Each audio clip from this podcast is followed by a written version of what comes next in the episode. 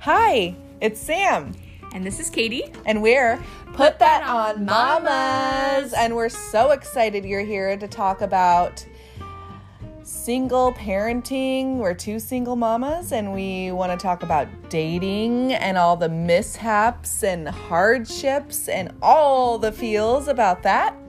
Yep. And talk about how co parenting in a healthy, positive way being possible.